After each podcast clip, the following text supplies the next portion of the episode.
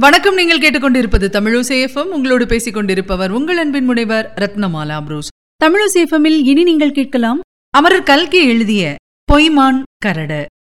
அத்தியாயம் ஒன்பது. செம்பவளவல்லியின் தகப்பனார் சிவராமலிங்க கவுண்டர் மிகவும் கண்டிப்பானவர். செம்பா அவருடைய மூத்த மகளாகையால் அவளுடைய இஷ்டத்துக்காக இத்தனை நாளும் பொறுத்திருந்தார். இனிமேல் கண்டிப்பாக பொறுக்க முடியாது என்று அவருடைய மனையாளிடம் தெரிவித்துக் கொண்டிருந்தார். செங்கோடன் வந்து பெண் கேட்கப் போகிறான் என்று காத்திருந்தால் செம்பா கன்னி பெண்ணாகவே இருக்க வேண்டியதுதான் என்றார். அவன் கேட்காவிட்டால் என்ன? நீங்கள்தான் கூப்பிட்டு சொல்லுங்களேன். சிறு பிள்ளைதானே தாயா தகப்பனா? அவனுக்கு புத்தி சொல்வதற்கு யார் இருக்கிறார்கள்? என்றாள் செம்பாவின் தாயார். அப்படி என்னத்திற்காக போய் அவன் தாவாகட்டையை பிடிக்க வேணும். நம்ம செம்பாவுக்கு மாப்பிள்ளை கிடைக்காமலா போகிறான்? இந்த பக்கத்திலேயே செழிப்பான வயல்காடும் வற்றாத கேணியும் செங்கோடனுக்கு இருக்கிறது. பணமும் சேர்த்து வைத்திருக்கிறான். இன்னும் எத்தனை நாளைக்கு அவன் காடும் பணமும் இருக்குமோ? சந்தேகந்தான். கேட்டாயா சங்கதி? செங்கோடனுக்கு துர்ச்சகவாசம் ஏற்பட்டிருக்கிறது. சின்னமநாயக்கன் பட்டிக்கு யாரோ இரண்டு ஆண் பிள்ளைகளும் ஒரு பெண் பிள்ளையும் வந்திருக்கிறார்கள். அவர்கள் துர்நடத்தைக்காரர்கள். அவர்களில் ஒருவன் எங்கேயோ கோஆபரேட்டிவ் சங்க பணத்தை களவாடி கொண்டு வந்து விட்டானாம். அவன் மேலே வாரண்ட் இருக்கிறதாக கேள்வி. அதென்ன? கோஆபரேட்டிவ் என்று என்னமோ சொன்னீங்களே? அதெல்லாம் விளங்க சொல்ல இப்போது நேரமில்லை. பொது பணத்தை கையாடி விட்டு வந்திருக்கிறான். அப்படிப்பட்ட மனுஷர்களோட செங்கோடன் சேர்ந்து கொண்டு ஏழெட்டு நாளாய் திரிகிறானாம். இங்கே சோளமும் நெல்லும் காய்கிறதாம். எப்படி இருக்கிறது கதை? கொஞ்சம் கூட நன்றா இல்லை நம்ம செங்கோடன் அந்த மாதிரி வழிக்கெல்லாம் போவான் என்று யார் நினைத்தது? நீங்கள்தான் கூப்பிட்டு புத்தி சொல்கிறது தானே? இப்போது நாம் சொல்கிற புத்தி ஏறாது. அந்த காவாலி பயல்கள் செங்கோடனுடைய பணத்தை பிடுங்கிக் கொண்டு அவன் தலையில் கூளை கரைத்துவிட்டு போன பிறகுதான் புத்தி வரும். அப்புறம் அவனுக்கு புத்தி வந்து என்ன லாபம்? அதனால் தான் அவனை விட்டுவிடலாம் என்கிறேன். வேறு மாப்பிள்ளை கையில் வைத்திருக்கிறேன். நீ சம்மதம் கொடுக்க வேண்டியதுதான். நான் சம்மதம் கொடுத்தால் போதுமா? செம்பாவின் சம்மதம் வேண்டாமா? உன்னையார் சம்மதம் கேட்கிறார்கள்? செம்பா சம்மதத்தைத்தான் சொன்னேன். அவளுக்கு நீ புத்தி சொல்லி திருப்ப வேணும். அப்படி யார் வேறு மாப்பிள்ளை கையில் வைத்திருக்கிறீர்கள்? ஒரு போலீஸ்காரர் புதிதாக வந்திருக்கிறார். ரொம்ப நல்ல மனுஷர். முதல் தாரம் செத்துப்போய் விட்டது. பிள்ளைகுட்டி கிடையாது. இரண்டாம் தாரமாக கேட்கிறார். வயது அதிகமாகவில்லை. முப்பத்தைந்து நாற்பது தான் இருக்கும். முப்பது ரூபாய் சம்பளம். மேல் வருமானம் நூறு இருநூறு கூட வரும். இதையெல்லாம் கேட்டுக்கொண்டிருந்த கவுண்டரின் மகன் முத்துசாமி அக்காவை போலீஸ்காரருக்கு கட்டி கொடுத்தால் ரொம்ப நல்லது.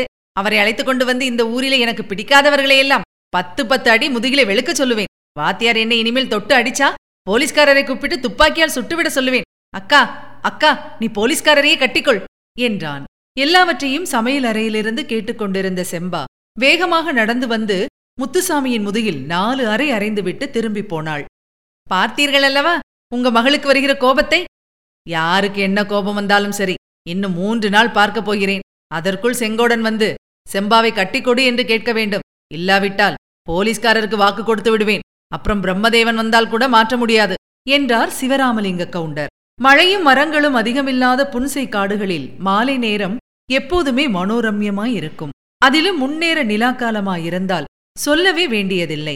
இந்த உலகமே சொர்க்கத்துக்கு ஈடாகிவிடும். செங்கோட கவுண்டன் தன் குடிசையை அடுத்து போட்டிருந்த வைக்கோர் கட்டின் மீது உட்கார்ந்திருந்தான். வானத்து வைரச் சுடர்களுக்கு மத்தியில் வெள்ளிப்படகு மிதந்து கொண்டிருந்தது. பச்சைச்சோள பயிரின் மீதும் தென்னங்குருத்துக்களின் மீதும் நிலவின் கிரணங்கள் விழுந்து தகத்தகாமயமாய்ச் செய்தன. குயில்கள் முறை வைத்து பல்லவி பாடின. குடிசைக்குள்ளே இருந்து அடுப்பில் வெந்த வெங்காய குழம்பின் மனம் வந்து கொண்டிருந்தது. இதிலெல்லாம் அதிசயமோ அசாதாரணமோ ஒன்றுமில்லை. எப்போதும் போலத்தான். ஆனால் செங்கோடனுடைய மனநிலையில் மட்டும் ஏதோ ஒரு மாறுதல் ஏற்பட்டிருந்தது. அது என்ன மாறுதல்? ஏழெட்டு தினங்களாக அவன் அந்த பட்டணத்து மனிதர்களிடம் அதிகமாக பழகி வருவது உண்மைதான். அவர்கள் ஒன்றும் அவ்வளவு பெரிய மனிதர்கள் அல்ல.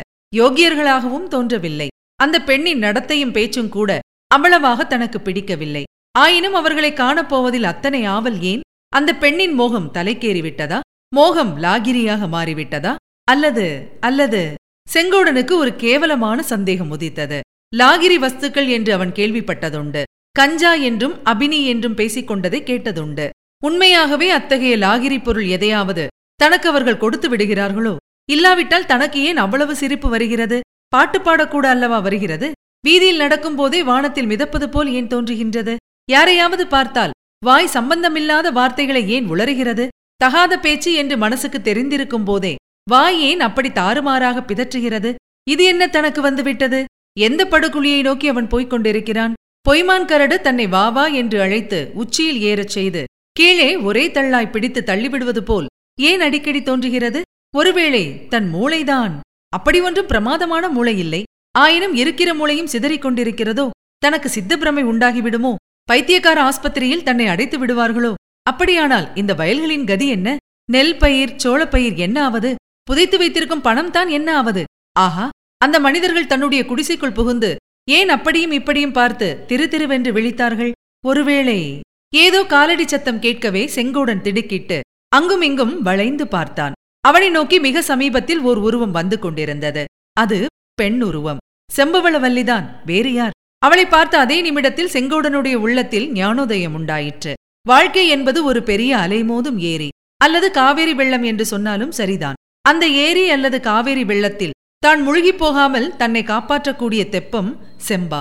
அவளை உடனே தான் பற்றிக் கொள்ள வேண்டும். கூடிய சீக்கிரத்தில் அவளை கல்யாணம் செய்து கொண்டு விட வேண்டும்.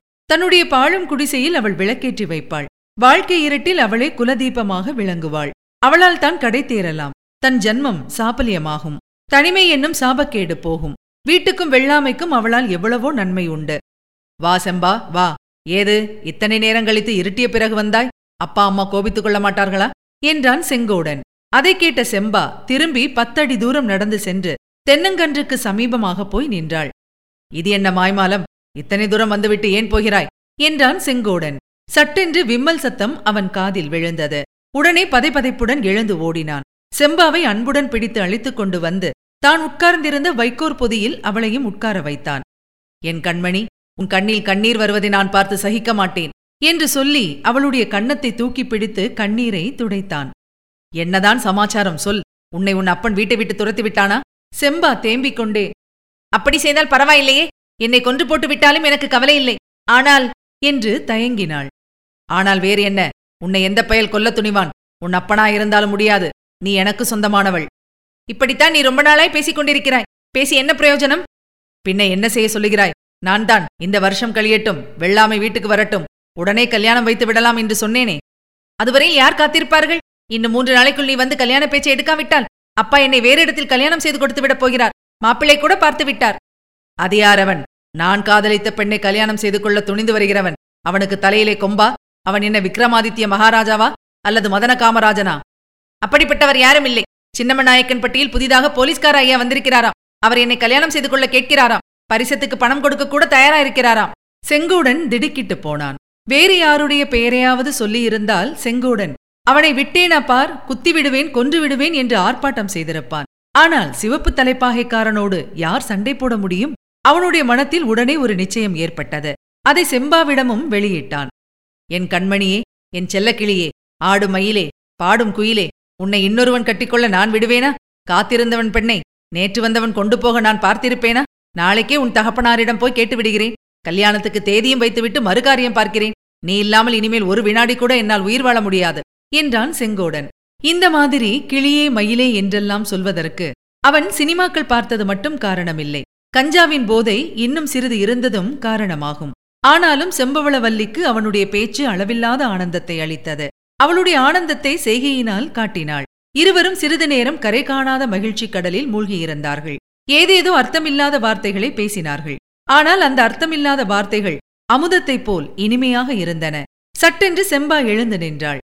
நான் இனியும் இங்கே இருப்பது நியாயமில்லை. வீட்டுக்கு ஓட வேண்டும். அப்பாவும் அம்மாவும் அம்மன் கோயிலுக்கு போன சமயம் பார்த்து வந்தேன். அவர்கள் திரும்புவதற்குள் நான் திரும்பிவிட வேண்டும். செங்கோடன் தடுத்த போதிலும் அவள் கேட்கவில்லை. அப்படியானால் நான் கொஞ்ச தூரம் வந்து உன்னை ஊர் அருகில் கொண்டு விட்டு வருகிறேன் என்று செங்கோடனும் எழுந்தான். இருவரும் நெல் வயல் வரப்பின் வழியாக நடக்கத் தொடங்கினார்கள். பத்து அடி கூட அவர்கள் நடந்திருக்க மாட்டார்கள். ஐயோ அதோ பார் என்று செம்பா சுட்டிக்காட்டினாள். அந்த திசையை செங்கோடனும் உற்று நோக்கினான். சோழக்கொல்லையில் சலசலவென்று சத்தம் கேட்டது. முதலில் ஒரு நாய் தென்பட்டது. அது லொள் என்று குறைத்து ஒரு தடவை பயங்கரமாக உருமிற்று. அந்த நாயின் பின்னால் சோளப்பயிருக்கு மேலே ஒரு போலீஸ்காரனின் தலை தொப்பி தெரிந்தது. அவன் தோளில் சாத்தியிருந்த துப்பாக்கியின் மேல்முனையும் பயங்கரமாய் காட்சியளித்தது. செம்பவளவல்லியின் உடல் முழுதும் நடுநடுங்கிற்று. செங்கோடனும் மனம் கலங்கினான். ஐயோ இது என்ன எதிர்பாராத விபரீதம்? இந்த போலீஸ்காரன் இங்கே எதற்காக வருகிறான்? ஒரு நொடி பொழுதில் செங்கோட கவுண்டனுடைய மனத்தில் பலவிதமான பீதிகள் வந்து மோதின. அவனுடைய கால்கள் மிகவும் தடுமாறின.